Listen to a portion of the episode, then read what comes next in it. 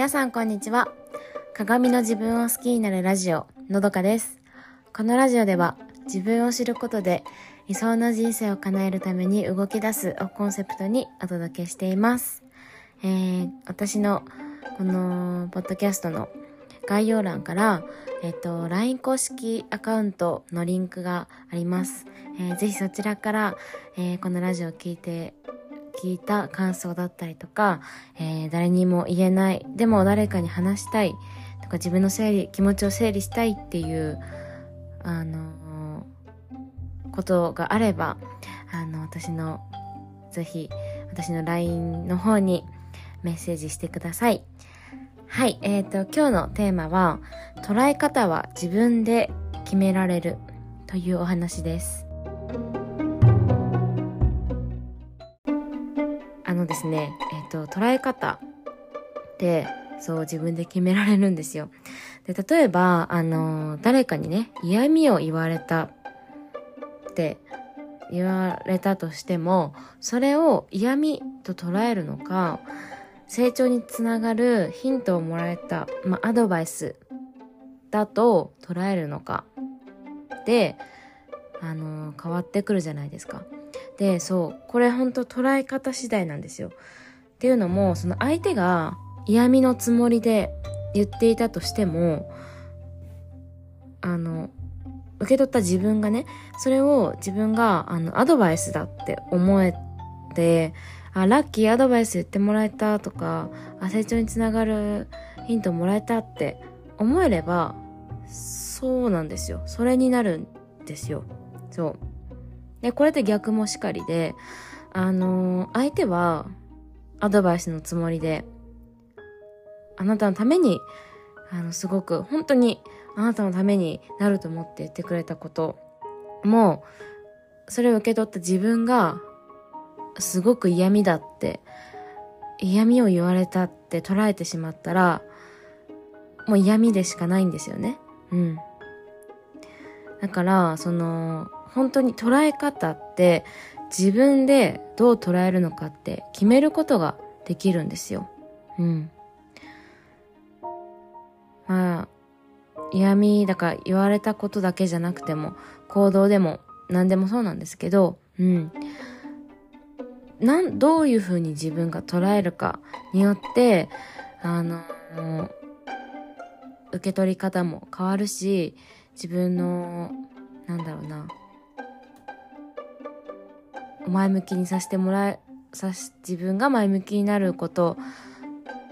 にもつな、になるし、逆に、あの、すごく落ち込むことにもなるんですよね。うん。まあもちろんその、相手が、意図してなくても、うん。本当にだから相手がどうとかじゃなくて、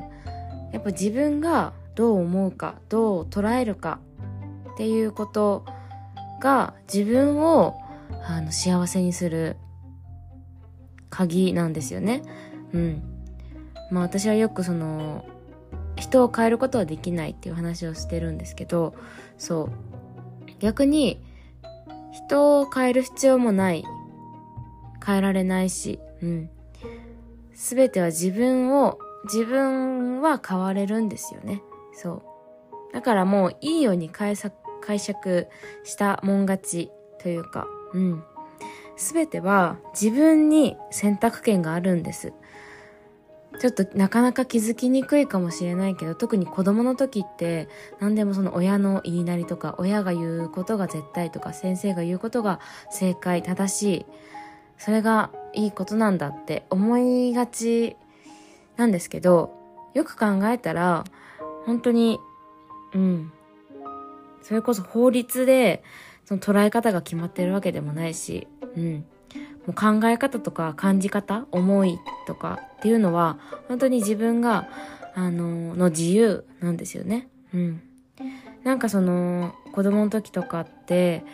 なんかそれこそ、これをいいことと捉えるのか悪いことと捉えるのかっていうのもなんか教えられるんですよ。で価値観、そういう、あの価値観っていいと思うこれがいいって思うのか、悪いって思うのか、なんかその定義づけとか、捉え方っていうのも、あのー、決められ、教えてもらうというか、教えられがちなんですけど、なんかそれって、なんだろうな、うん、それも、それって、本当に人、その人の価値観に過ぎないんですよね。うん。だから、本当に結局どう思うのか、どう捉えるのかっていうのは、自分で決めることができるから、どうせだったら嫌味とかも、あのー、プラスに捉えたいじゃないですか。なんかその嫌味を嫌味として捉えるって、なんかどこかで自分かわいそうって思いたい時なんですよね。うん。悲劇のヒロインにしたい時、自分を。私こんな意地悪言われた。なんてかわいそうなの？って。で、それを、まあこれは私の話なんですけど、うん。なんか、慰めてほしいとか、私ってこんなにかわいそうな人だから、なんかもう人生終わったわ、みたいな。なんかそうすることで自分を、うーん、一見自分を救ってあげるというか、もう私はどうにもできないって、もうしょうがない、かわいそうな人間だからって思い込むことで、うん、なんかちょっと、ある種自分を救ってるような気がしてたんですけど、うん。なんかそれは、なんだろう。慰めとはまた違うというか、うん、それがまあ必要な時もあるかもしれないけど、なんかやっぱそれよりは、自分のプラスになった方がいいんだろうなって、そうなりたいなと思いつつ、なんかどうしても自分を傷つけてしまうというか、自分を、なんだろうな、否定することにつながってたなって思います。うん。だから、なんかやっぱり何でもポジティブに捉えられる人ってすごく楽しそうだし人生得してるなって思うんですよね。うん。今日はその捉え方は自分で決められる全ては自分に決定権があるというお話をしました。はい。今日もお聴きいただきありがとうございました。今日は7月21日で冬至だったんですよね。うん。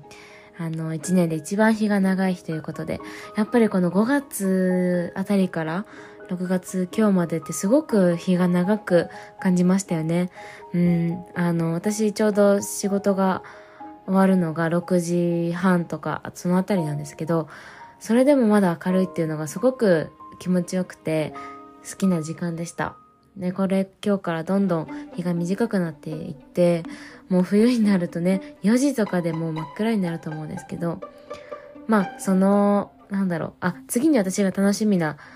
あの、季節っていうのが、その7月あたりなんですよね。7月の夕方って、もう燃えるような赤、あとはそのサンゴの色、ピンク系な感じになるのが、空一面がサンゴ色になるのがすごく好きで、うん。なんか次はその7月の空が夕焼けが楽しみだなって思います。はい。えー、今日もお聴きいただきありがとうございました。それでは、今日も、えー、明日も素敵な一日になりますように。おやすみなさい。